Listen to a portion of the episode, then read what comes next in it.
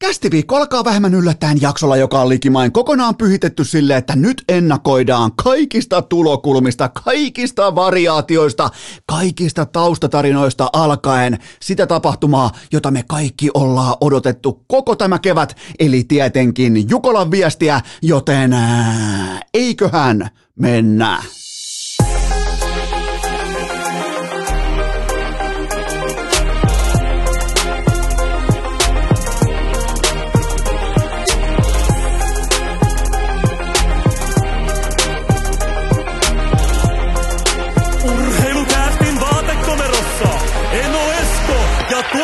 Tuottaja Kobe.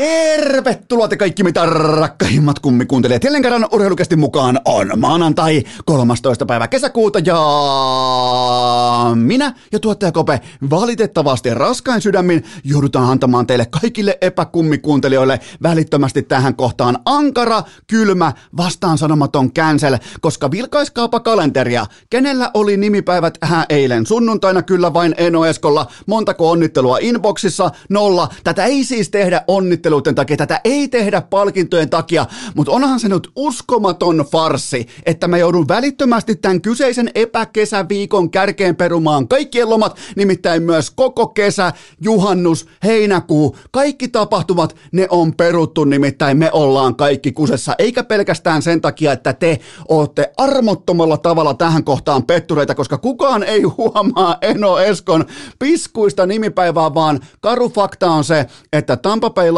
on polttanut meidän kaikkien lomat. Meillä ei ole mitään, meillä ei ole kesää, meillä ei ole kuule, meillä ei ole minkään näköistä tulevaisuutta tässä kyseisessä universumissa, koska kaikki on peruttu. Ja suurin syyllinen tähän kaikkeen et ole sittenkään, vaikka sulla on cancelin leima otsassa tällä hetkellä, se on useimmiten nykypäivän somekierrossa aina cancel kestää semmoisen ehkä 20 minuuttia, kunnes mennään Twitterissä ää, koko joukon voimin kohti seuraavaa uhria, eli nauti sun 20 minuutista, koska tähän pitää pystyä, ei tähän nimipäivään, ei tähän uskomattomaan äh, nimipäivän unohdusfarsiin, vaan tähän isoon kuvaan, siksi minkä takia meidän kaikkien urheilufanien kesä on peruttu, meidän pitää löytää yhteinen syyllinen, ja se on totta kai GM Kyle Dupas. Sen pitäisi olla vankilassa. Hän on nimittäin Tampa Bay Lightningin kevään ja tämän kyseisen kesän maanvyöry luokan MVP. Hän on Tampa Bay Lightningin arvokkain yksittäinen pelaaja. Hän jätti tekemättä työnsä laadukkaasti, toi sinne kaiken maailman saatanan Giordanoja ja kumppaneita, ei tehnyt veskariosastolle mitään, jätti joukkueensa ikään kuin kuivana roikkumaan, jätti siihen auringonpaisteeseen saatana roikkumaan, ne menee Game 7 saakka, ne ei saa siinä riittävästi mitään aikaan, ne pelaa OK jääkiekkoa, niillä oli siinä sarjassa jo ää, koko jalkaterä, koko saatanan mono oli Tampa Bay Lightningin kaksinkertaisen mestarin hallitsevalla kurkulla, ja se on Kyle Dupas, joka ei vahvistanut joukkuettaan merkitä, pikemminkin heikens omaa. Onko muuten jopa Hetkinen, onko jopa kumman palkkalistoilla oikeasti Kyle Dubas on? Onpa muuten tärkeä aihe aloittaa tämä kyseinen viikko, epäkesäviikko sillä, että kumman palkkalistoilla lopulta Kyle Dubas on? Onko se Tampa Bay Lightningin vai Toronto Maple Leafsin, koska hän heikentää omaa joukkuetta, jotta ehkä vähän ontuvainen, ehkä vähän mestaruuskrapulainen, ehkä vähän tällainen Äh, yliolkaisesti pelaava Tampa Bay Lightning pystyy ottamaan itsensä mukaan vielä siihen seitsemän ottelun sarjaan, ja sen jälkeen Andrei Vasilevski lyö munat luukkuun, ne menee jatkoon, sen jälkeen ollaan nähty, ollaan nähty sweepia, ollaan nähty kaikkea mahdollista sen jälkeen, mutta tämä oli Toronto Maple Leafsin kesä ja kevät. Jumalauta, joutuu aina, iki, siis ikinä ei pitäisi lähteä hyvällä mielellä tänne vaatekomeroon, piskuiseen matalan budjetin vaatekomeroon, että tänään tulee varmaan iloinen jakso, että tänään on hyviä aiheita, perhoset lentää saatana ja ampiaiset kerää mettä ja sitten tulee Kyle Dupas rillit päässä paikalle halvalla puvulla ja kaikki menee päin vittua, joten tota, kaik, kaikkien tähän, että meidän kesä, meidän lomakausi, meidän juhannus, ihan koko kesä on peruttu, niin syyllinen on totta kai GM Kyle Dupas, joka heikens omaa joukkuettaan ennen kuin olisi pitänyt pystyä laittamaan tolla arsenaalilla ehdottomasti Tampa Bay Lighting meidän kaikkien, ähm, kaikkien eduksi se olisi pitänyt pystyä laittamaan sivuun, koska jokainenhan ymmärtää, mitä on vuorossa seuraavaksi. Jumalauta, meillä on Rane, meillä on Arsi, meillä on nouseva Keil Makar, meillä on upea Colorado Avalanche, meillä on ikan kopukasta alkaen kaikki parkkila, tarttu, fiskarit ja jokainen tietää, mitä tulee käymään. Ja aivan jokainen saatana tietää, mitä tulee käymään ja mä en ala. Mä, No jopa ihan oikeastikin lopetan kohta urheilukästin kauden, joten tota, ja se ei ole muuten mikään uhkaus, se on ihan putipuhtaasti lupaus, mutta äh, eli siis toisin sanoen, se, mitä yritin teille ikään kuin kertoa niistä Stanley finaalissa täten Colorado Avalanche Tampa Bay Lightning. Finaalit lähtee käyntiin keskiviikko torstai yönä. Mä aion katsoa, sä myös todennäköisesti aiot katsoa joko sitten livenä tai sitten jälkilähetyksen löytyy totta kai kaikki. Jälkilähetys on aika toimivaa kauraa tällä hetkellä Viaplaylla, mutta onhan siinä jotakin sitä erityistä kesäenergiaa, kun tällainen vanha, ää, miten voi sanoa, niin kuin has been, epäonnistunut urheilutoimittajakin herää keskellä yötä 03 16. Muistakaa 0316, jos ette halua nähdä ennakko-osiota tai mitään, tota, mitään ää, Mäkinen, Nieminen, Korkeakoski, jota siis suosittelen voimakkaasti, että katsokaa, mutta ottelu keskimäärin alkaa Stanley Cupin finaaleissa 0316 ja kiekko putoaa jäähän 03 18, jos en ole ihan väärässä. Voi olla myös 0322 putoaa kiekko jäähän, mutta se siis käyntiin nyt sitten keskiviikko torstai yönä. Mä ootan ihan ok volyymilla näitä kyseisiä finaaleita, koska mun piti kuulkaa, mulla on jonkin verran jo amerikkalaisen urheilun perspektiiviä siitä, että mm, että mikä tässä nyt kolkuttaa, mikä tässä kyseisessä ää, finaalisarjassa nyt kolkuttaa eri, e, e, ikään kuin erillisellä tavalla, ja minkä takia tämä kaikki tuntuu tutulta, ää, niin se oli, kuulkaa, Provinci Rock 2009, armoton paskanhaju, sysikammuttava keli, ja kännykällä oli teksti TV, ja sieltä pystyn kaivamaan teille kesästä 2009 ää, tavallaan niin kuin vertais, tapauksen tähän kyseiseen meillä käsillä olevaan epäkesään 2022, mutta itse asiassa nämä festarit potkas mua niin karmealla tavalla sieluun, että mä tein teille kesäpaitoja. Menkää tsekkaamaan osoitteeseen hikipanta.fi. Jos oot menossa, jos oot ihmisenä niin epäonnistunut, että A, unohat enon nimparit ja sen jälkeen B, päätät mennä aikuisuudenkin tilassa, päätät mennä oikeustoimikelpoisena ihmisenä jumalauta festareille, niin mulla on, teille, mulla on teille paitoja. Mulla on useampia paitoja, menkää tsekkaamaan osoitteesta hikipanta.fi, koska te, jotka menette vapaaehtoisesti sinne paskaan kahlaamaan, te ansaitsette myös niin kuin itsenne arvoisen paidan. Se löytyy osoitteesta, tai ne kaikki löytyy osoitteesta hikipanta.fi. Ää, takaisin kesään 2009 unohdetaan Province Rock ja mennään itse jääkiekkoon NHL, nimittäin tämä vertauskuva oikeastaan löytyy NHLstä, Stanley Cupin finaaleista ja nimenomaan kahdelta eri rintamalta vastaavasti kuin nyt. Ää, silloin oli ehdottomasti parhaat joukkueet vastakkain finaaleissa. Se on mun mielestä aina mieletön tilanne fanien kannalta, kun saadaan parhaat parhaita vastaan korkeimmista panoksista, niin silloin me ihan oikeasti nähdään, mitä nämä kyseiset pelaajat edustaa. Mutta silloin oli myös legendaarisen dynastian sekä nousevan Megatähti lauman kohtaaminen, Detroit Red Wings, Niklas Lidström, siellä on vähän kultaa vyöllä ja siellä on Lidströmi, Zetterberg, Pavel Datsukki jokaiseen lähtöön. Ja haastajana nuoria nälkäinen kerran jo petetty Pittsburgh Penguins, Sidney Crosby, Chris Letang, äh, Consmite-voittaja Jevgeni Malkin, näin poispäin, niin tämän vuoden versiossa, mikä meillä nyt on käsillä epäkesä 2022, meillä on pelottavan paljon yhtäläisyyksiä. Äh, dynastia totta kai edustaa Kutserov, Stamkos, Vasilievski, Hedman, kun taas vastaan asettuu vaikkapa äh, Makar, McKinnon, Rantanen ja toivottavasti myös Nasem Kadri, joka tietyllä tapaa monestakin kulmasta voi olla tämän kevään erillinen ikään kuin Chris Kunitz. No, osa varmaan löytää siihen tiettyjä yhtäläisyyksiä, mutta mä toivon koko sydämestäni, vaikka mä en ole koskaan tykännyt Kadrista, silti mä toivon, että parhaat on parhaita vastaan täydessä kunnossa kaukalossa alkaen Braden Pointista jatkuen Nasem Kadriin. Eli miettikää, 13 vuoden päähän piti mennä, jotta löytyi mitään vastaavaa kuin nyt, eli absoluuttisesti parhaat joukkueet lännestä ja idästä, ja sen jälkeen sitten vielä on tämä dynastia-faktori ja nouseva megatähtilauma sen se vaatii. Ei joku ö, 2013 finaali. Silloin ehkä par, parhaat saattoi olla hyvinkin vastat, vastakkain, mutta se ei riitä.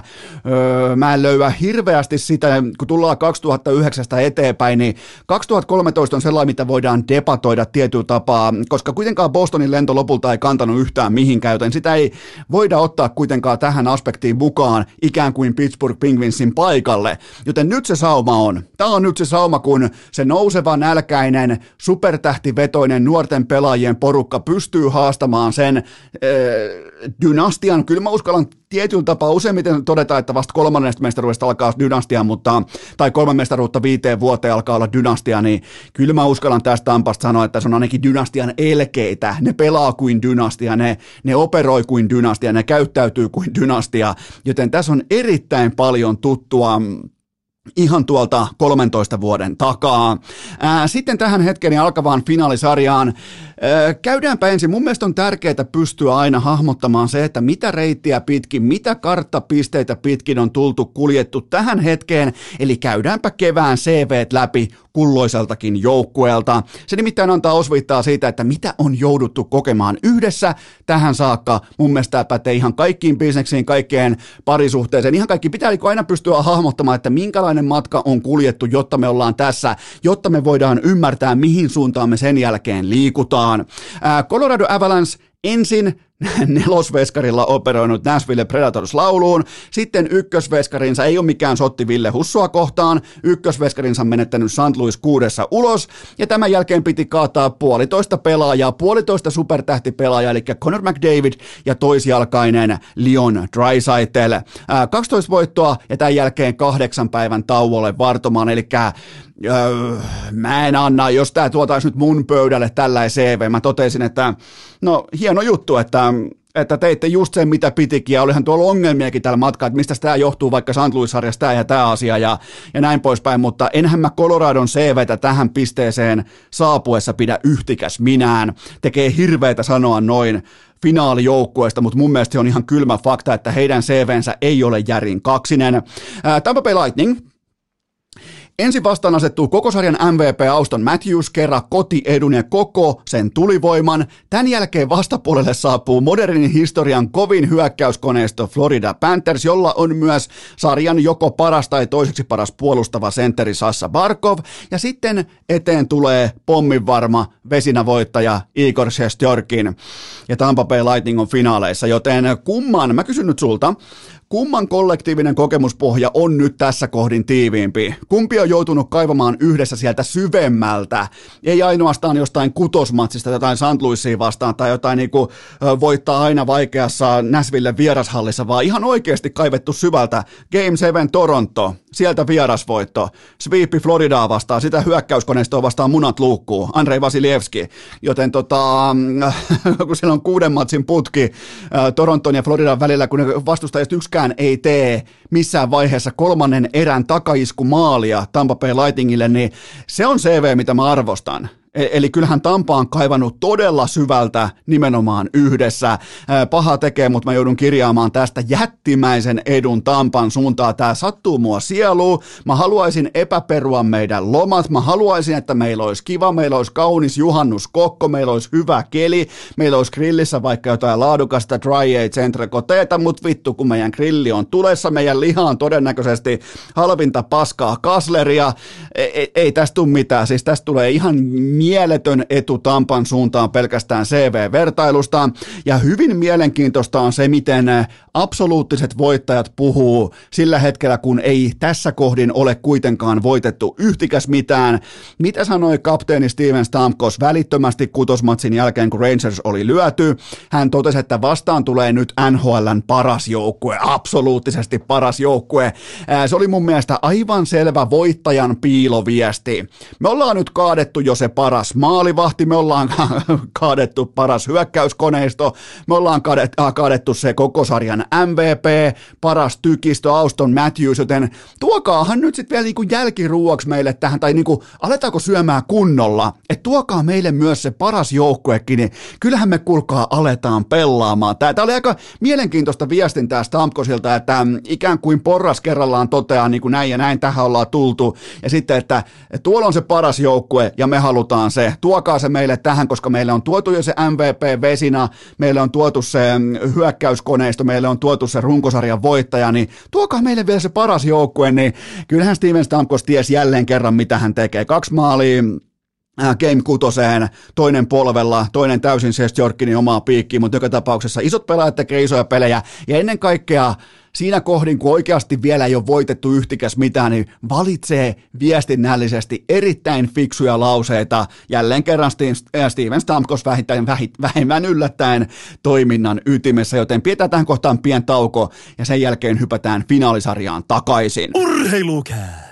Laatu vastaa hintalappua jo neljättä vuotta putkeen. Mutta, mutta, mutta tähän välikköön mulla on teille huippunopea kaupallinen tiedote ja sen tarjoaa Hokan juoksukengät. Kaikki kuulkaa me hiihtäjät, me pyöräilijät, maastopyöräilijät ja ennen kaikkea me lätkän pelaajat. Meidän jalkojahan ei ole tehty juoksua varten. Pitää vaan ennemmin tai myöhemmin, minä ehkä vähänkin, äh, vois melkein myöntää, että vähän liian myöhään myönsin itselleni sen, että näitä mun äh, tikkuja, näitä mun potkia ei ole tehty juoksemista varten, joten auttakaa itseänne kunnon kenkävalinnoilla. Mulla on hyllyssä hokaa, mulla on Speedcoat vitoset, mulla on Signalit, mulla on Carbon X3, niin antakaa mahdollisuus siellä äh, urheilukaupassa hokan kengälle. Jos ei sulla kulje juoksu, sulla on vaikka liian ohutpohjainen kenkä, sulla on väärä kenkä, sä oot todennut, että mä en juokse enää ikinä, niin anna vielä yksi olien korsi itsellesi juoksijana, vaikka polkujuoksijana, tsekkaa vaikkapa hokan Speedcoat äh, vitoset, et varmasti pety, mikäli se on sulle se oikea kenkä, koska silloin kun se osuu, niin se kanssa osuu kerrasta kohdalleen.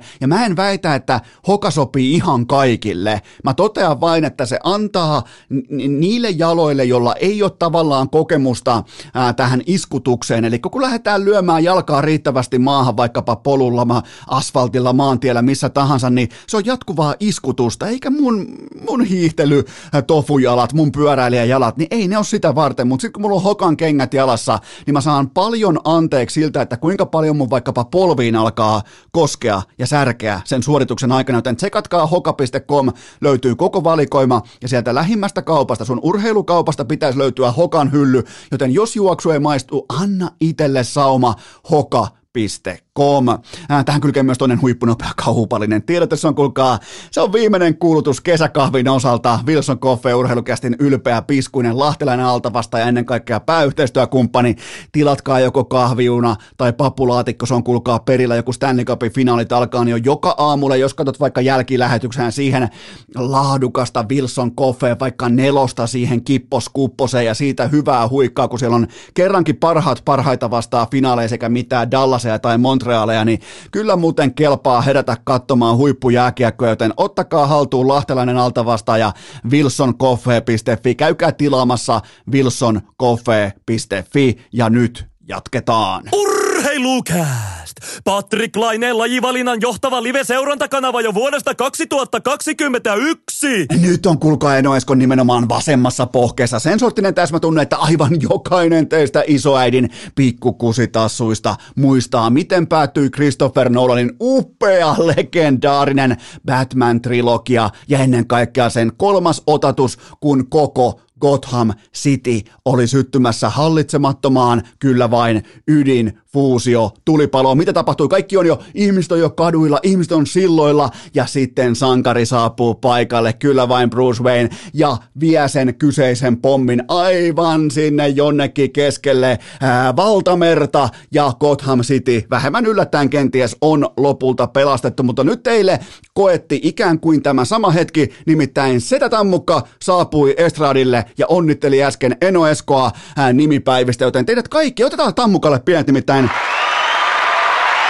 Teidät kaikki on, teidän kaikkien cancel näin muodoin on myös peruttu. Et jos on kesä peruttu, niin yhtä lailla myös teidän cancel, vaikka se olisi myös ajallisesti kohta, koska nykypäivän some, varsinkin Twitter toimii silleen, että hän lyödään cancel tonne, se on 15 minuuttia voimassa, okei lyödään cancel tonne, se on 20 minuuttia voimassa, joten teilläkin se niin cancel-leima olisi haalistunut otsasta aika lailla pikapuoliin, mutta sitä tammukka saapui hänen omallaan, ei missään nimessä autolla, vaan lentokoneella, kuten Batman konsanaan, ja vei teitä uhanneen fuusiopommin mahdollisimman kauas urheilu urheilukästi matalan budjetin piskuisesta vaatekomerosta. Jos saatte kiinni analogiasta, niin tota, se kuulostaa varsin, tämä kuulostaa itse asiassa niin kuin, jopa niin kuin melkein sarjakuvan paikalta, mutta näin kuitenkin ihan faktuaalisesti tapahtui. Sitä mukaan saapui onnittelemaan Eno Eskon erittäin tärkeitä. Eihän siis, mä edelleen korostan sitä, että ei tätä niin kuin podcastia tehdä onnitteluiden takia tai palkintojen takia, tai, mutta sanotaan vaan näin, että Setä Tammukka pelasti teidät kaikki.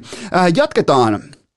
Äh, jatketaan Stanley Cupin upealla finaalisarjalla. Kysymys kuuluu näin, että mihin tämä finaalisarja tulee ratkeamaan ja mun papereissa vaatimattomissa tavallaan kotisohva fanin perus kirjanpidossa. Tämä tulee tiivistettynä ratkeamaan kahteen erilliseen seikkaan, sarjan alku ja maalivahtiosasto. Nimittäin Colorado Avalanche saapuu pitkän levon jälkeen kotikaukalonsa, kun taas Tampalla on mestaruussyke. Heille varsin tuttu sykearvo. Se on jo valmiiksi kellotettuna polariin, se on jo valmiiksi Vuokatin testiasemalla, joten niillä on tavallaan jo äh, sellainen tietty purenta siitä tulevasta uhrista. Ikään kuin kulmahammas on vähän jo kiinni, että hei me ollaan valmiita välittömästi ja ne kyllä tietää, John Cooperin porukka tuolla yhteisellä kollektiivisella kokemuksella, että vastustaja ää, tulee tähän kotiavaukseensa kenties hermostuneena nimenomaan sen takia, että niillä on kahdeksan täyttä vuorokautta aikaa pohtia sitä, että Herra Jumala, ekaa kertaa 21 vuoteen me ikuiset epäonnistujat, me ollaan vihdoin Stanley Cupin finaaleissa, niin uskooko teistä joku, että Nathan McKinnon ei ala pakottamaan peliä? Siinä on mun mielestä ensimmäinen kysymys, mikä pitää pystyä kysymään.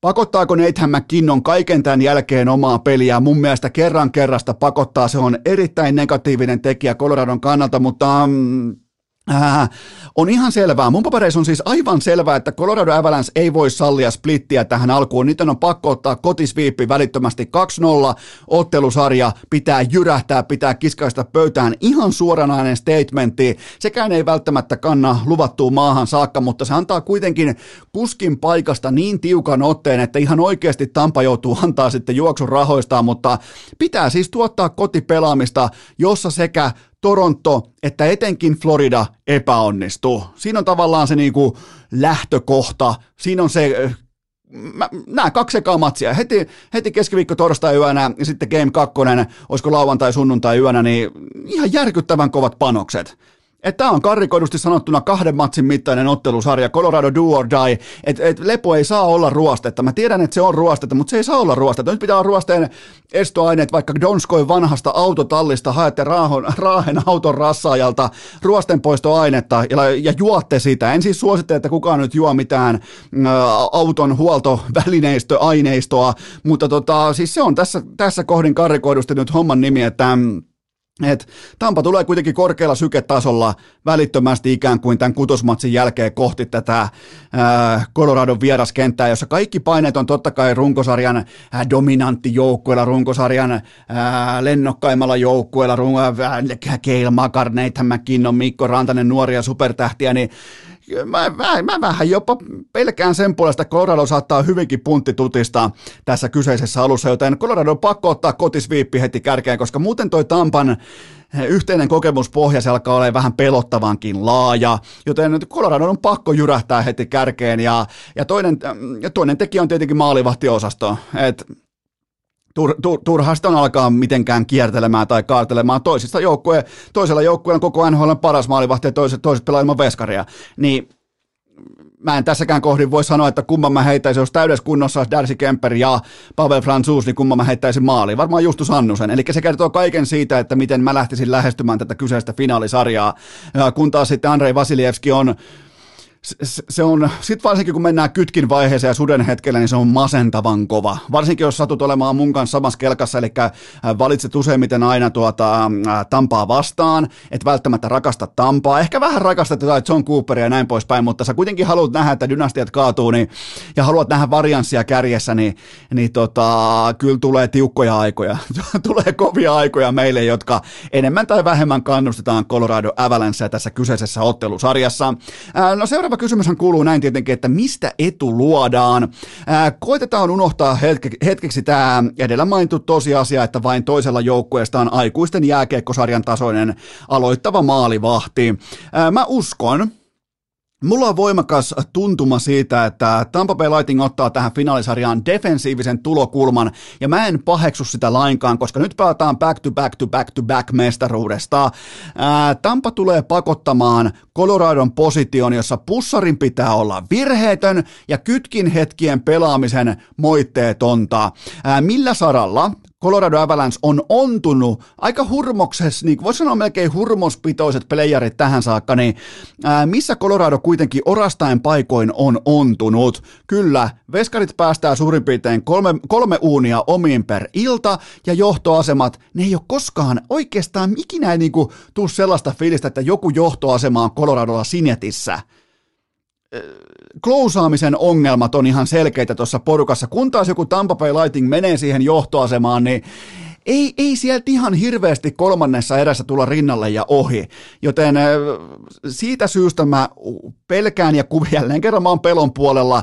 Ähm, mä ounastelen, että Tampa tulee tähän defensiivisellä tulokulmalla, mikä korostaa jokaista veskarin äh, hapuile, hapuilevaa kiekkoa ja korostaa jokaista virhettä, koska silloin kun sulla on kentällä itsellä, sulla on Kutserovia, sulla on Stamkos ja sulla on jumalauta Möhömahainen, Fajamahainen, Pat Maroon, niin, niin se kytkin hetkien pelaaminen on todella laadukasta näillä kavereilla, kun taas enemmän tai vähemmän Coloradon mm, kantavista pelaajista, niin eihän me olla kytkin hetkeä oikeastaan tai suden hetkeä vielä edes nähty siitä, että koko kausi on vaaterissa, kun taas Tampalla se on ollut useamman kerran enemmän tai vähemmän, nyt vaikka Rangersin vastaanottelu numero kolme kotikentällä, niin se oli vaaterissa se kyseinen kausi siinä kohdin, ja sieltä taas tultiin sitten, oli Kutseroviin, palattiin kumppaneita, niin, niin tota, sen takia mä ounastelen, että Tampa tulee defensiivisesti tähän finaalisarjaan.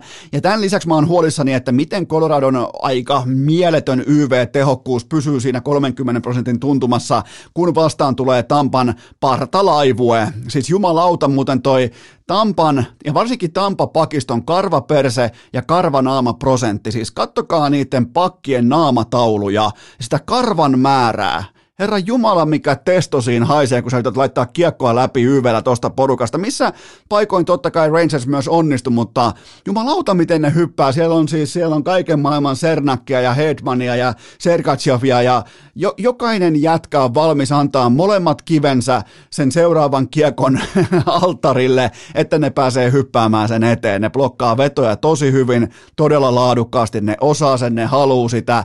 Niin tämä Tampan AV tulee olemaan semmoinen tekijä, mitä mä kovasti mm, on nyt tässä pohtinut liittyen Coloradon ylivoimaan, että jatkuuko tämä niin sanottu Ville Tourun termeen rallattelu jääkiekko YVllä Coloradon osalta, ja pelkäänpä jälleen kerran valitettavasti, että ei jatku, ja että Tampa luo itselleen merkittävän edun pelitaktisella tulokulmallaan sekä AV-osaamisellaan, plus tietenkin sillä, että tuolla joukkueella, toisin kuin kenties Coloradolla pois lukien ehkä Arsi Lehkonen ja pari muuta, niin mun mielestä Tampalla on jotenkin korkeampi, kun, kun sieluahan ei voi mitata urheilussa, sä et pysty niinku kääntämään sitä dataksi tai numeroiksi, niin kyllähän nämä kaiken maailman McDonahit ja Sernakit ja kumppanit, se miten ne laittaa itseään siihen jäähän peittoon ja miten ne ottaa niitä laukaisukulmia pois ja ne on valmiit ottaa koska tahansa naamaan sen epäonnistuneen vantaimerin tai vastaavaa, niin, niin Colorado, en mä sano, että Colorado ei tee sitä, mutta Tampala siinä on sellainen tietty tarkoituksenmukaisuus joka ikinen kerta. Ne on siinä ihan uskomattoman hyviä, varsinkin McDonough, joka on NHLn kaikkien aikojen blokkitilaston kärki playoffeissa, joten tota, se kertoo jotain. Ja kattokaa niiden, te ette pääse katsoa niiden persettä, mutta kattokaa niin kuin paljasta haitaria, koska mä olen ihan varma, että se on samanlainen viidakko kuin tämä naamataulut näillä pelaajilla, jolloin siis sellainen niin kuin naamakarvotuksen prosentti on näillä jätkillä. Ja muakin pelottaisi, ja, eikä välttämättä tarvitsisi olla ihan noin karvastakaan naamaa, että pelottaisi. Sitten kun sieltä puuttuu vähän hampaita ja kaikkea tällaista, niin kun kellään ei ole mitään naamataulun osalta, kellään ei ole mitään hävittävää, jos, jos kiekko vie muutaman hampaan, niin mitä sitten? Laitetaan sinne Stanley Cup-sormuksia kohta paikaksi. Joten tota, se on Tampan mentaliteetti ja mä luen siitä Tampalle merkittävän edun. Ää, tässä välissä pikaisesti suomalaisiin kiinni, eli nyt nähdään taas se Ville Tourun klassikko, eli suomalainen pelaaja Ville Tourun, ää, Ville Touru eran aikana ei voita Stanley Cupia, mutta jokainen tietää, mistä on kyse. Nyt pitää nousta harteille kuin Ruisalon rantalavalla konsanaan, eli Mikko Rantasen pitää olla sarjan top 3 pelaaja niin laitahyökkäjänä kuin tarvittaessa myös keskushyökkäjänä. Mikäli Braden Point on edelleen out, niin Rantasen pitää kyetä luomaan enemmän 5-5 etua kentällä, koska pitää kuitenkin muistaa se, että Braden, Braden Point äh, tosi kytkin hetkillä on nyt koko NHLn kenties yksi parhaista pelaajista viimeiseen, voi olla jopa paras pelaaja viimeiseen kolmeen vuoteen kollektiivisesti, joten äh, silloin kun tällaista yksilöä siellä ei ole, niin mä haluan nähdä Mikko Rantasen parhaimmillaan. Mä haluan nähdä, että hän ottaa itselleen edun vaikka Nick Paulista tai äh, kenestä tahansa muusta matchupista, mikäli Braden Point on edelleen sivussa. Arturi Lehkosesta tuskin sen kummosemmin tarvitsee edes sanoa mitään. Mun mielestä Lehkonen on viimeinen aspekti, joka Coloradon pelaamisessa mahdollisesti pettää. En sano, että mikään pettää, mutta Lehkonen on absoluuttisesti viimeinen taho, joka lyö kapuloita oman joukkueensa rattaisiin. Se on niin luotettava tuossa ammatissaan, mitä hän harjoittaa. Hän tietää, mitä hän on, ja ennen kaikkea Lehkosessa on se erittäin hyvä puoli, että hän myös tietää, mitä hän ei ole. Ja kannattaa muuten myös katsoa tätä, että mä tiedän, tietyllä tapaa odotan, että pallivahan koulun kasvatti löytää itsensä kentältä useasti Nikita Kutserovin kanssa samaan aikaan. Mä, niinku, mä odotan, että Lehkosen erittäin vahvaa häirintäkykyä, koko kentän alueen tällaista terrierimäistä häirintäkykyä käytetään hyväkseen suhteessa Stamkosiin, palattiin ja totta kai Nikita Kutseroviin. Muistakaa, että jos vaikkapa Andrei Vasilievski on tietyllä tapaa Tampa Bay Lightningin sydän, niin kyllähän ne aivot on Nikita Kutserov, toi äijä on aivan saatana hävyttömän hyvä. Taas se Stamkosinkin voittomaali, niin se pikku lätty siihen täydelliseen rytmiin ja Stamkos sitten luistelee kiekon maaliin saakka, mutta mä ootan, että palli vaan, palli vaan koulun kasvatti, niin niin tota, saa itselleen erityisroituksen. Nyt varsinkin kun alkaa kotona kaksi ekaa peliä, kotietu, kotipelutus, näin poispäin, pelutusetu, niin mä otan, että Lehkosta käytetään täsmäaseena suhteessa vastustajan parhaisiin pelaajiin. Ää, sitten, kumpi voittaja miksi? Mä oon periaatteessa koko tämän matkan tähän hetkeen saakka, mä oon tietyllä tapaa indikoinut sen puolesta, että tämä on Tampa Bay Lightningin finaalisarja, mutta mä odotan omakohtaisesti, että Colorado Kale Makar, Nathan McKinnon ja Mikka Rantanen, Rane Raunon poika ja kumppanit, ne pelaa saman finaalisarjan kuin Letang, Crosby ja Malkin kesällä 2009. Ja Lehkonen voi olla sitten vaikka omassa roolissaan kernaasti seiskapelin Max Talbot. Eli mä lähden siitä, että mä en aio kumartua Tampan ylivallan jalkoihin. Mä valitsen Tampaa. Mä, mä, mä menen vittu, mä, mä, mä en enää tiedä, mihin mä menen. No mä kaivan muutenkin tuohon pihaan kohta puolentoista metrin kuopan. Mä menen sinne asumaan, sinne mihin pitäisi tulla jonkinnäköistä varastorakennusta jossain vaiheessa päälle, mutta mä menen sinne satanan monttuu asumaan tarvittaessa, mutta mä en kumarru Tampan ylivallan jalkoihin. Colorado Avalanche on mestari seitsemässä ottelussa ja pudotuspelien MVP on Kale Makar.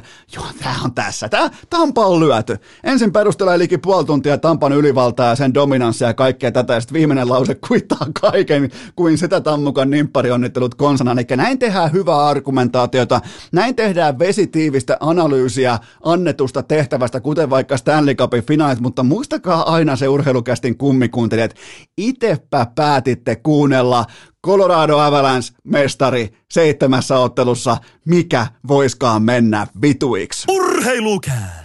Yhtä uskottava kuin HCTPSn ja Arsenalin tarrat Teslan takakontissa. Ja absoluuttisesti mikään ei mene vihkoon, mikäli peset autoasi kunnolla tai jopa perustat ikioman autopesulan. Kyllä vain tämä on kaupallinen tiedote ja tämän tarjoaa autodude.fi. Nyt se autopesula meistä jokaiselle. Mulla on jo tila aloituspaketti. Sä et tarvi mitään muuta kuin painepesuri. Jos sä asut vaikka omakotitalossa tai rivitalossa, niin sulla hyvin todennäköisesti on oma painepesuri. Ai jumalauta, miten siistiä puuhaa se on. Ensin laittaa sitä vaahtoa, se vaahto poistaa kaiken kenties pinttyneen lian siitä pinnasta, se valuu pitkin. Ei muuta kuin painepesurilla painetta päälle, sen jälkeen pien tassuttelupuhdistus päälle, sen jälkeen taas vähän painepesuria parhailla mahdollisilla pesuaineilla ja loppuu sitten kuivaus, niin se on siinä. Siis mä en olisi ikinä usko, että auton pesu on näin helppoa. Ennen kaikkea se, että kuinka virheetön siitä lopputulemasta tulee ilman, että sun tarvii hinkata, vääntää, pyörittää, tehdä, että siinä on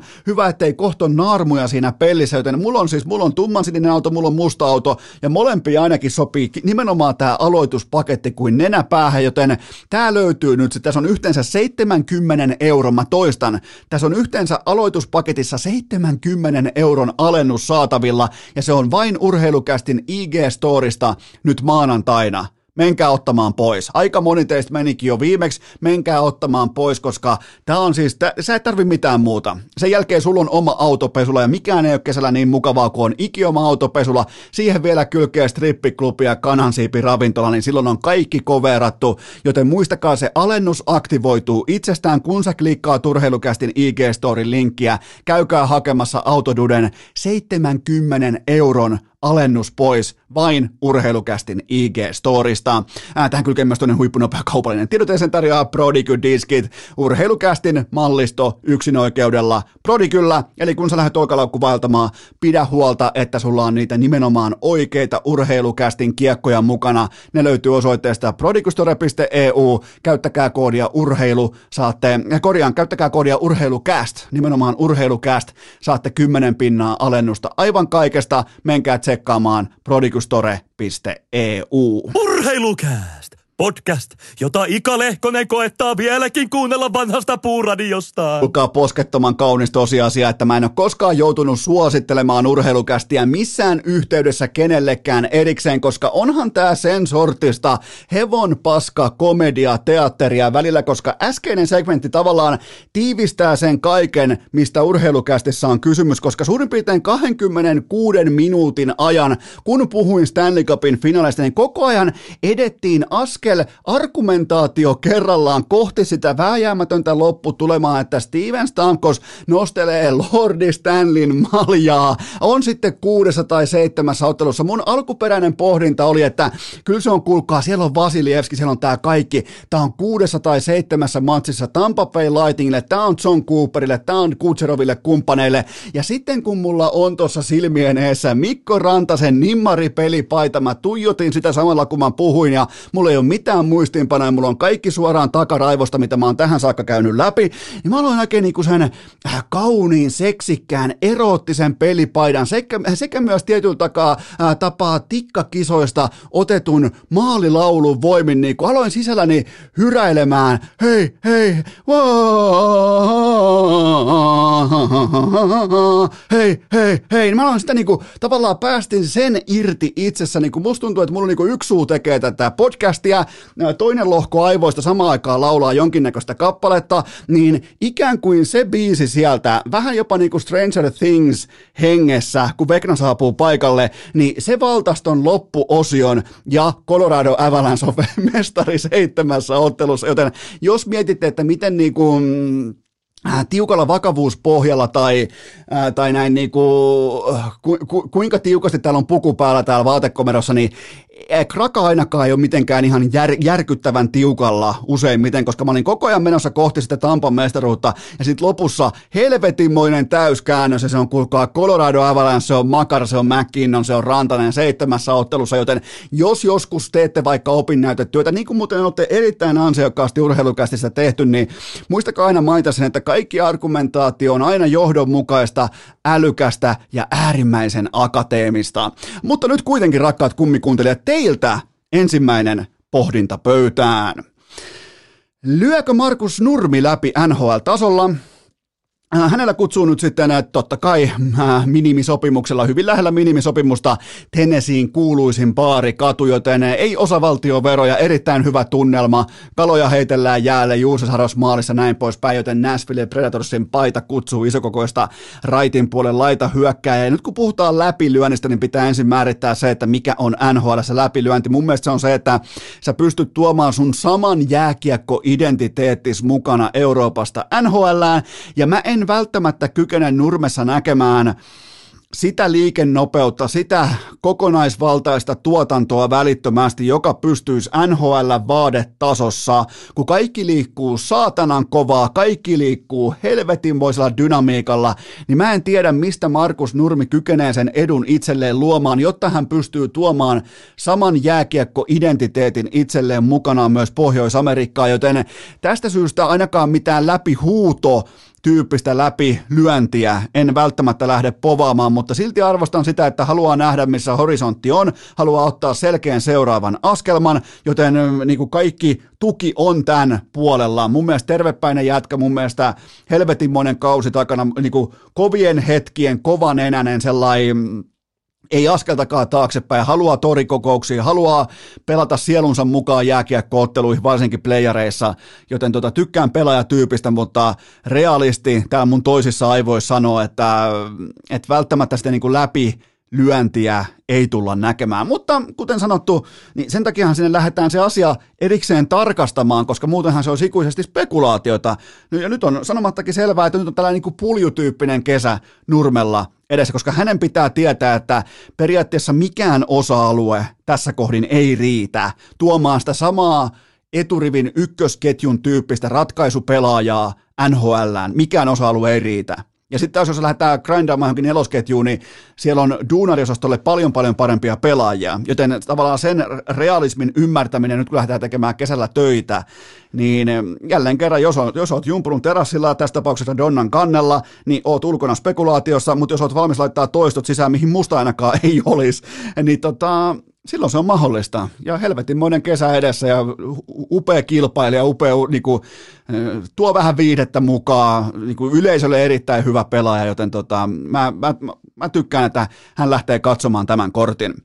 Seuraava kysymys. Oliko Tuomas Nyholm SM Liikalta oikea rekrytointi? No sehän menee sillä tavalla tällaisessa organisaatiomallissa, että kun tulee taloon uusi toimitusjohtaja, niin hänen ensimmäinen merkittävä palkkauksensa, merkittävä rekrytointinsa on heti oltava sekä sisäistä viestintää että myös statement, sen on osuttava kerrasta kohdalleen, ja tämän paremmin ei voi suoriutua.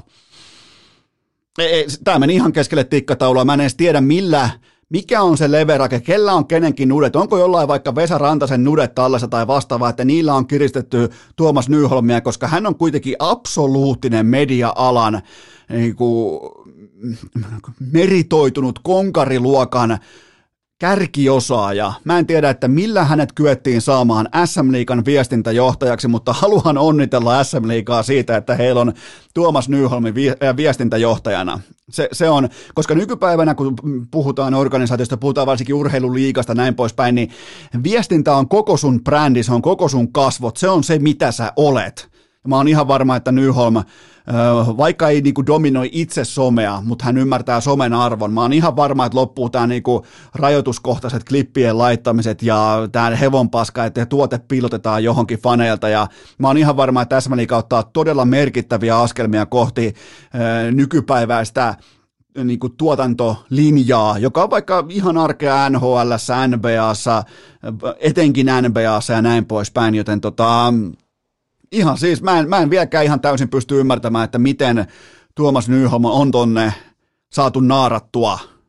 Tämä tuli ehkä jopa vähän niin kuin shokkina, koska mä en odottanut, että tulee näin kovaa nimeä tällä ansioluettelolla, tolla osaamisella, tolla monikantaisella osaamisella ja niin kuin kyvykkyydellä onnistua kaikessa, mihin ryhtyy. Koska Nyholmikaan nyt ei ihan hirveästi ottanut hopeita kaulaa siinä, mitä hän on tehnyt vaikkapa toimittajana, kirjailijana, TV-lähetysten isäntänä, näin poispäin, käsikirjoittajana, mitä tahansa tuotantopuolella, niin, niin ei voi mitään muuta kuin sanoa, että ihan helvetin kova rekrytointi.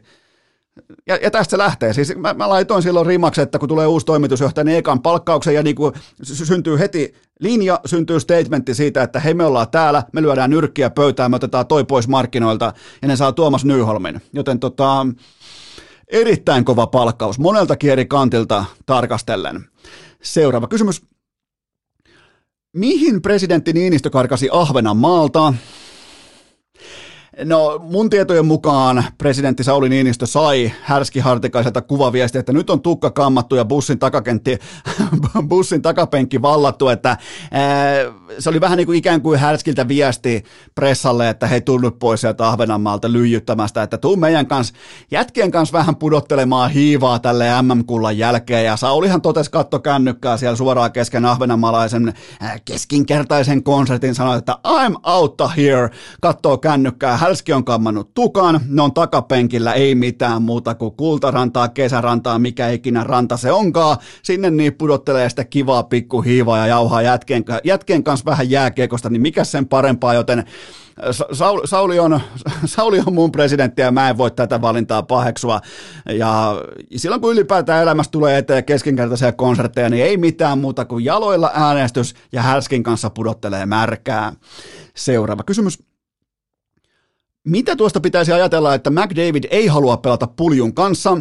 Äh, kokonaiskuvastossa tämä menee tismalleen oikein, että Conor McDavid tai Leon Draisaitl ovat myös joukkueensa GM, ja niillä on oikeus päättää, kenen kanssa ne pelaa, ja se menee tismalleen nappiin, se on ainoa oikea, toi, toi ei ole enää mikään sellainen, sellainen maailma, että hei, coachi päättää, ei päätä, Conor McDavid päättää, kenen kanssa se haluaa pelata, mutta sisällöstä mä oon jyrkästi eri mieltä, mä, poh- mä pohjaan ikään kuin mun argumentaation kaiken sen datan piiriin, mitä Pulju on pystynyt tuottamaan pelatessaan McDavidin apuna. Miten paljon McDavid on parempi, puhumattakaan Drysaitelista, puhumattakaan Ryan Nugent Hopkinsista silloin, kun siinä on Pulju rinnalla. Joten ne on kuitenkin, vaikka se on syvää dataa, ja joku teistä ehkä joku teistä tietyllä tapaa jopa vähän niin kuin vihaa sitä, niin ne on kuitenkin, ne on ne on tallenteita tapahtuneista faktuaalisista asioista, ja, ja se kaikki puoltaa puljun roolia tuossa joukkueessa, mutta se menee ihan oikein. Jos McDavid, McDavid toteaa, että hän ei halua pelata, niin silloin ei pelata. Ja, ja se on silloin siinä. Mutta tota, Tämä antaa osviittaa siitä, että McDavidin tällä Julius Caesar-tyyppinen peukku on mennyt puljun tiimolta alaspäin ja hänestä tulee tästä eteenpäin, hänestä tulee kauppatavaraa ja se ei tule pysäyttämään puljun NHL-uraa laadukas eteenpäin menevä pelaaja siinä roolissa, missä hän on optimaalisimmillaan. Mutta tässä ei ole niin mitään nokan kuputtamista, miten tämä menee. Seuraava kysymys. Onko NHL ja NBA-fanien käytös lähtenyt lapasesta pandemian jälkeen? Oli muuten pommivarma Jenkkiis-fani, joka sukkerpuntsasi sitä tota, Tampan kannattajan vitosmatsin jälkeen. Aivan siis järkyttävä assaultti ja päälle karkaus ja murhayritys. Siis tos ei riitä edes, tos ei riitä edes tota, Kerava. Tos mennään Kuottamo Peihin tai jopa tota Oswald Maximum Security, Pene, mikä se olikaan, siis missä osi oli, tuota, kylmärinki, Kylmärinkin sijaitsi, mutta hän pitää laittaa sinne. Ja me otin sitten vielä Adepisin sellikaveriksi ja siihen sitten vielä Sillingeri sama rotaatio, mutta mä löysin tavallaan itseni kannustamasta Tampaa tämän Sucker Punchin jälkeen. Ja no, fanit on enemmän tai vähemmän pandemian jälkeen ne on ymmärtänyt oman arvonsa ja jotkut ei kykene kantamaan tätä vastuuta. Se on todella surullista, että tällaista nähdään. Ja nähdään etenkin NBAssa sanotaanko ne, ketkä kuvittelee, kun ne ostaa sen, sanotaanko yli tonnin lipun, että niillä on ihan mikä tahansa oikeus toimia ihan miten ne haluaa, ne kuvittelee olevansa enemmän tai vähemmän jopa pelaajia siellä nykyään, ja ne, se on uskomatonta ja se on ihan uusi feature, että fanien fanit ei pysty käsittelemään omaa, kun ne nyt huomasi pandemian aikana, että hei, eihän tässä urheilussa on mitään ilman meitä, että mehän ollaan tässä kaiken niin kuin lähtöjuuri MVP, niin ymmärrettävästi osa jälleen kerran ei kykene kantamaan omaa roolia, ja sitten nämä suckerpuntsit ja sitten varsinkin baseballissa, kaikista nolointa on se, kun baseball-matsissa tulee tappelu. O- runkosarjan ottelu numero 92, Detroit Tigers vastaan jumalauta Baltimore Orioles – siellä on yhteensä 1300 katsojaa, ja niistä kun kaksi päättää, keskimäärin erittäin vyötärön voimakkaita keski-ikäisiä miehiä päättää, että ne alkaa tappelemaan, niin mä en pysty just nyt tähän kohtaan keksimään mitään nolompaa. Joten tota, on, on tämä ihan oikea asia ja, ja mä toivon, että kaikille laitetaan ihan suoraan vaan elinikäisiä, el, elinikäisiä porttikieltoja näihin kyseisiin, kyseisille areenoille. Seuraava kysymys. Kumpi on parempi ulosmittaamaan pelaajistaan kaiken irti, John Cooper vai Jukka Jalonen? Erittäin paljon muuten samoja tekijöitä. Toinen tekee sen tähtipelaajien kanssa ja toinen Mörkö Anttiloiden kanssa, mutta mä otan tähän kuitenkin Cooperin kiinni, koska hän kykenee tekemään sen pitkä vuosi kerrallaan toisensa jälkeen multimiljonäärien kanssa. Alfa-bisneksessä kolme vuotta putkeen. Sitä ennen totta kai jo 2015 äh, Stanley Cupin finaaleihin. Sen jälkeen oli vaikeita aikoja, oli parempia aikoja, oli hyviä runkosarja-aikoja, tuli viipatuksi 2019 playereissa ja niistä kaikista ollaan tultu läpi. Sille että noin multimiljonäärit tukee tätä upeaa herrasmiestä, niin se on mun mielestä, se on Goat-leveliä, joten tästä syystä John Cooper. Seuraava kysymys.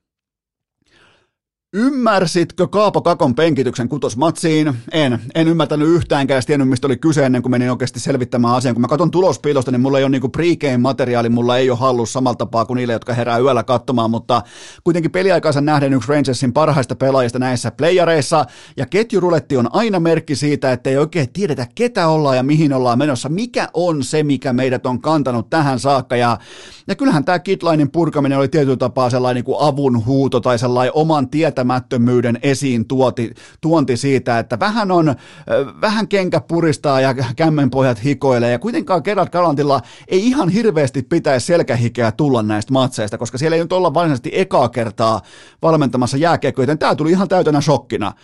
Tämä tuli ikään kuin sellaisena, että ikään kuin vähän jätti jopa tuntumaan siitä, että Rangers-valmennus ei tiennyt, miten hyvää jääkiekkoa Kakko on pelannut näissä playereissa. Ja tästä syystä tämän ketjuruletin ja tämän epätietoisuuden siivittämänä Rangers kävi alistumassa Tampassa kutosmatsissa ja lähti sen jälkeen suoraan samalla lennolla naapuriin Cancuniin. Joten Gerald Galantille jättimäinen miinus muuten niin fantastiseen ansioluetteloon tämän kauden osalta.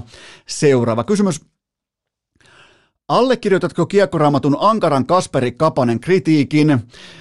En, koska tämä on ihan putipuhdasta silkkaa takapenkkijournalismia. Tämä pitää kyetä näke, niin kuin ihan puhtaasti näkemään etukäteen. Siitä maksetaan analyytikoille ja toimittajille, jotta ne pystyy kertomaan, mitä tulee tapahtumaan. Jälkikäteen on helppo todeta, että hei näinhän tämä meni, että eihän pojasta ollut mihinkään, mutta älkää hehkuttako etukäteen loistohankintana, jos te ootte tehnyt läksyn, että tiedätte, että kyseessä ei ole intohimoinen urheilija. Intohimoiset urheilijat pärjää tuossa liikassa. Kasperi Kapanen ei ole yksi niistä. Hänellä ei ole valmiutta olemaan pakkomielteisen ää, tavallaan sitoutunut jääkiekkoon siihen kovaan arkeen, siihen vittumaiseen arkeen, ja se on siinä. Hän on käänteinen Arturi Lehkonen, ja se ei kanna tuossa liigassa. Yksi varmaan kirkkaimmista talenteista Suomi-lätkässä, sanotaanko viimeiseen 20 vuoteen, mutta kun se ei riitä, niin se ei riitä. Mm, Kapanen menetti saumansa upeaseen jatkolappuun ja uskottavaan uraan ja Koskaan ei pidä elämässä yllättyä, että eihän tämä niin ole mikään shokkiraportti siitä, että Kasperi Kapasella ei riitä. Älkää yllättykö, kun todennäköisiä asioita tapahtuu. Tämä oli siis tämä oli pelkkää takapenkkijournalismia. Tämä olisi pitänyt ehdottomasti, jos on palkattu vaikka te Hokinyysi analyytikoksi, sun pitää tietää, mitä sä odotat joltakin pelaajalta. Jos sä ootat Kasperi Kapaselta laatua, niin sä et ole silloin tehnyt läksyjä. Joten tota, siitä on kysymys ja tästä syystä en allekirjoita tällaista niin kuin takapenkki-tyyppistä journalismia. Seuraava kysymys. Saatiko SM Liikan palkintokaalan pokaalit kohdalleen?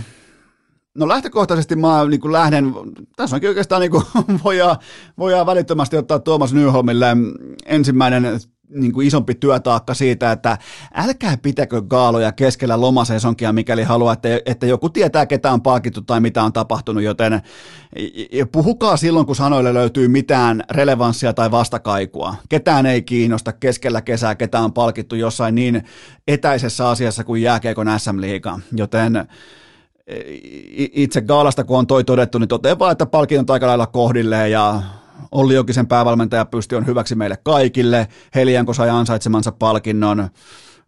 Joakim Kemel, ihan ok, lähinnä syksyn takia näin poispäin, niin, niin tota, mutta, mutta näitä niin gaaloja niin keskellä kesää jossain Tampere-talossa tai vastaavassa, niin ke, ketään ei kiinnosta. Absoluuttisesti ketään ei kiinnosta. Jos ei siellä ole se yksi paikallistoimittaja, joka tekee sekä Ilta-Sanomia aamulehteä jokaiseen lehteen, niin kukaan ei ole Suomessa tiennyt, että siellä on mitään gaalaa. Seuraava kysymys. Onko huuhkajat varastanut Leijonilta maalinteon tehokkuuden kriisin? Äh, Romania vastaan vieraskentällä lauantai-iltana se peli olisi pitänyt päättyä kutakuinkin 3-3. Siellä oli paljon enemmän tontteja kuin 1-0 loppulukema antaa olettaa, mutta siis pohjanpalo pitkästä aikaa niin kuin erittäin huolestuttavasti tehoton, pukki luokaton, kun taas Glenn Kamara näemmä näyttäisi olevan voimakkaasti seuraava Roman Jeremenko, joka on seurajoukkueessa parhaimmillaan. Ja mä en tavallaan paheksu sitä, mutta kun ei kykene olemaan se sama pelaaja maajoukkoessa. Mä en tiedä, kuitenkin EM-karsintojen absoluuttinen sonni, Glenn Kamara, ei saa mitään aikaa tuolla kentällä.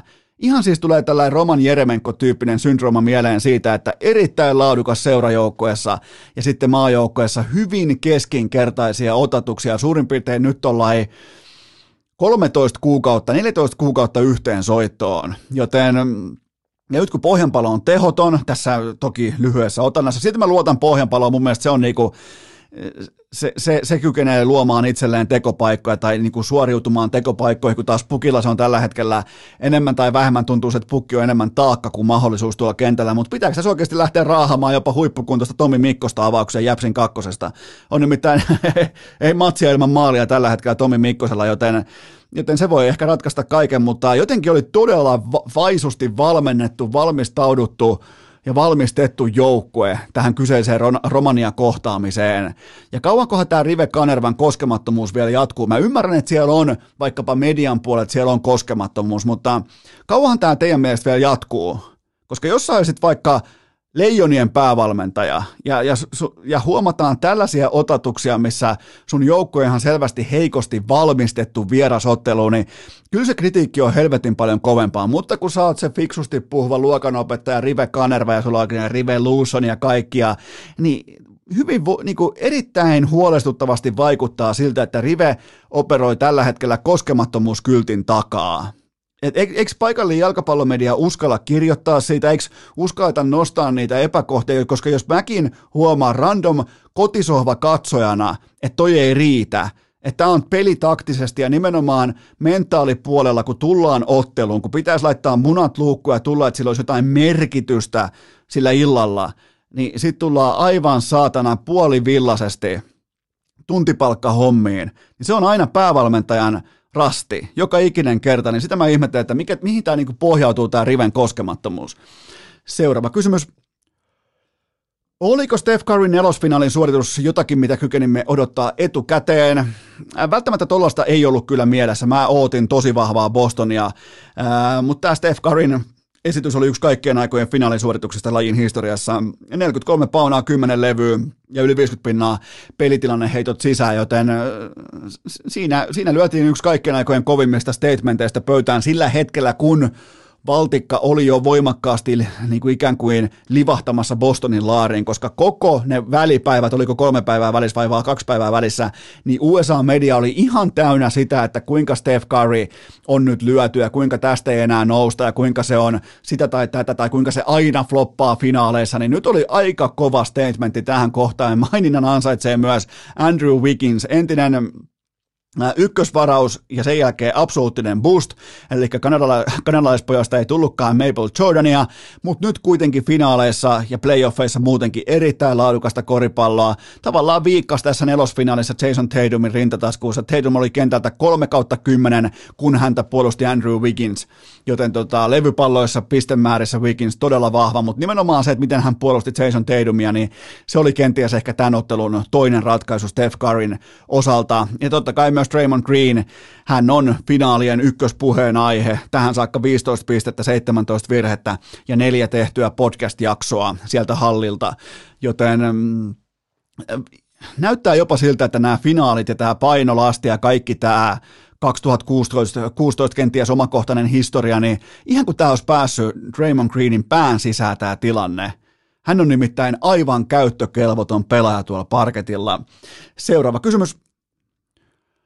Voitko tehdä jokaisen jaksoon LIV, LIV Golfin seurannan, kun se lähti noin lennokkaasti käyntiin? Eli mistä pelataan ja miksi? Noin lennokkaasti käyntiin, okei. Okay.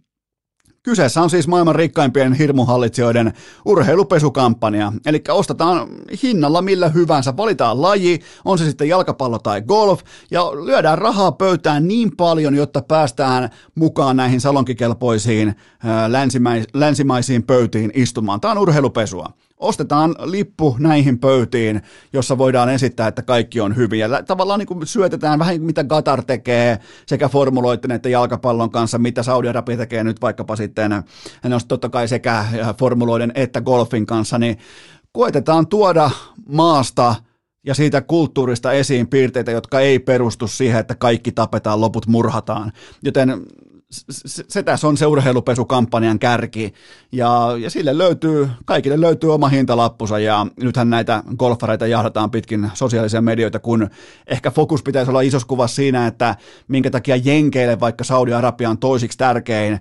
kauppakumppani koko maailmassa, huom koko maailmassa, se ei ole kauhean iso pitäjä, se on koko maailmassa toisiksi tärkein kauppakumppani Jenkeille, niin jos hallitus toimii tolla tasolla, niin onko ne golfarit itsessään, onko onko se hyökkäys heihin kohdistettuna, niin onko se selkeä, tai niin onko se tietyllä tapaa, sielläkö se ongelma on, kun golfarit tekee asiaa, joka on yleisesti hyväksyttävissä jenkeissä, joten tota, mutta joo, Tää, tää, mua alkoi nimittäin just golf kiinnostamaan, kun saadaan vähän anarkiaa mukaan. Mä rakastan sitä, kun tuommoiset helvetin rikkaat viisikymppiset, vähän myöhemmät miehet alkaa riitelemään, niin mun mielestä siinä on jotain ihan saatanan kaunista. Seuraava kysymys. Uskotko, että tämän viikon kästilistalle mahtuu muitakin aiheita kuin Jukolan viesti? Ai että Jukolan viesti, mä oon nukkunut jo pari yötä Rajamäen rykmentin lakanoissa. Mä oon valmis Reka Mattisen piikkarit jalassa ja Jarmo Kassu Reimanin toi ko- nimmari kompassi kaivettu kaapista esiin. Eli mä oon valmis Jukolan viestiä, käydään nyt viikonloppuna. Öö, mä en valitettavasti saanut kuitenkaan urheilukästin suunnitusseuran joukkuetta jalkeille. Mä oon pettynyt. Mä, mä oon äärimmäisen pettynyt tämän joukkueen kapteenina, nimittäin mun joukkueen sitoutumiskyky on ihan absoluuttinen fiasko. Yksi ilmoitti nimittäin, että harkitsee tätä osallistumista vasta yleisurheiluuransa jälkeen. Jos joku suomalainen kehtaa sanoa, että hänellä on yleisurheiluura, niin eh, eihän tämä Jukolan viesti ole silloin suurin ongelma. Kun taas toinen, jonka kutsuin, hän linjasi, että ei aio koskaan suunnistaa, eikä etenkään hiihto suunnistaa. Tätä jälkimmäistä näemmä suunnistusjumalat rankasi heti antamalla hänelle riivatun koiran pennun, joten en ole Eskon urheilukästin suunnistusseuran joukkueen arkussa, ar- arkun kansi voidaan nakutella kiinni ja ja ei tullut joukkuetta tällekään vuodelle, mutta ehkä kenties ensi vuodelle. Että tota, nyt on kaksi ekaa kutsua lähetetty ja molemmille tuli, molemme, molempien tiimoilta tuli L-tauluun, joten tota, pitää vaan laittaa toistoi sisään ja toivoa, että joku tulisi suunnistaa joskus Enon kanssa. Ehkä jopa Ville Klinga voisi lähteä mun joukkueeseen. Sillä on kyllä se oma perhejoukkue. Ville Klinga on kyllä hieno mies. Näin sen tuossa tota, täällä maaseudulla tuolla paikallisessa kauppakeskuksessa tuli vastaan. Ville Klinga, ikinuori mitähän se on, se on varmaan 35-vuotias. Se on jännä juttu, että mä oon nyt 38. Mä olin tuossa 10 vuotta sitten, mä olin vielä äh, Klingaa selvästi nuorempi. Ja tällä hetkellä Klinga on 35 ja mä oon 38. Eli tavallaan niin kuin se on, Klingalla on joku Interstellarin tyyppinen kirjahylly himassa, mistä hän hakee itselleen takautuvia vuosia itse vanhentumatta tai jotain vastaavaa, mutta on hieno mies. Mutta täytyy jossain vaiheessa kyllä lähteä suunnistamaan tuonne kilpailuun, tuonne kyseiseen Jukolan viesti. On muuten vanha Jukolan viestin kävijän. Haluan mitenkään nostaa sitä jalustalle, mutta on muassa vaikka Luosto Jukola käyty ja mitähän muita. Mä sanoisin, että mulla on sellainen kolme tai neljä Jukolaa käytynä pikkupoikana. Ihan kyllä hieno tapahtuma. Pitäisikö lähteä viikonloppuna paikan päälle? En kyllä muista, missä se on. Mä haluaisin sanoa, että se on jossain Turun suunnalla.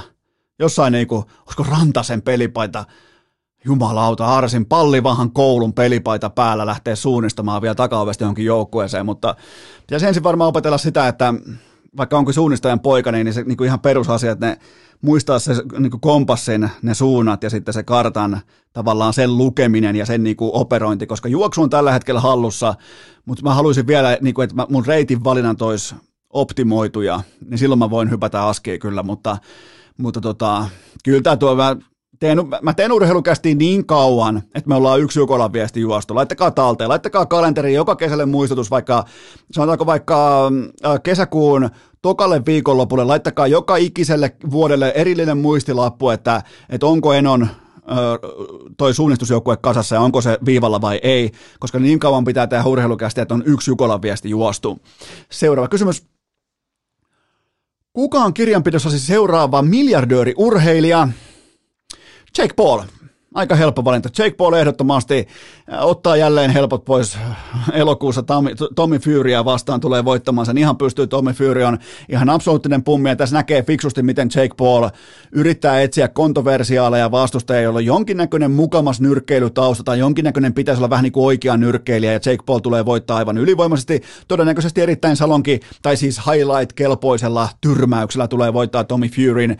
Ää, Jake Paul kuitenkin managerin toimista sekä omista otteluista seuraavan viiden vuoden aikana kernaasti se puuttuva 700 miljoonaa kasaa. Sillä on jo joku varmaan 300 miljoonan networthi tehty kaiken maailman hössötyksillä, joten en tiedä onko se niin iso, mutta Kyllä se on, kuulkaa Jake Paul, joka on seuraava miljardööriurheilija, eli se astuu niin kuin samalle rinnalle LeBron Jamesin, Tiger Woodsin ja Michael Jordanin kanssa.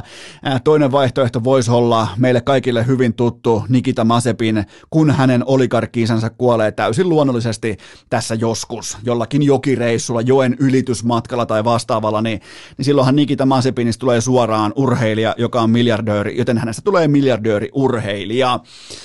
Näin on viikko käynnissä. Muistakaa hikipanta.fi, käykää ja katsoa, onko siellä niitä festaripaitoja. Jos on, niin ostakaa omanne talteen. Siellä on ihan ok vedoksia muutama. Samoin prodigustore.eu, muistakaa koodi urheilukässä, saatte 10 pinnaa kaikista olkalaukkuvaelluskiekoista alennusta. Ja me tehdään nyt sellainen juttu ihan normaalin tapaan, että keskiviikkona jatkuu. Läpänin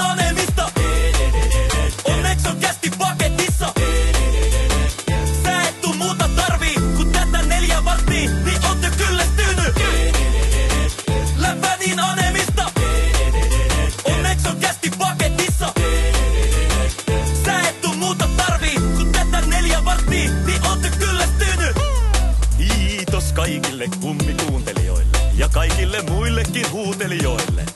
Tämän päivän jakso oli tässä. Valitettavasti urheilukäästiä on odotettavissa myös tulevinakin päivinä, joten anna korviesi huilata siihen saakka. Siinä kaikki tältä erää. Urheilukääst kiittää ja kuittaa peliä. Vaatetomero tyhjenee. Onko äänitys päällä? Kuuleeko kukaan?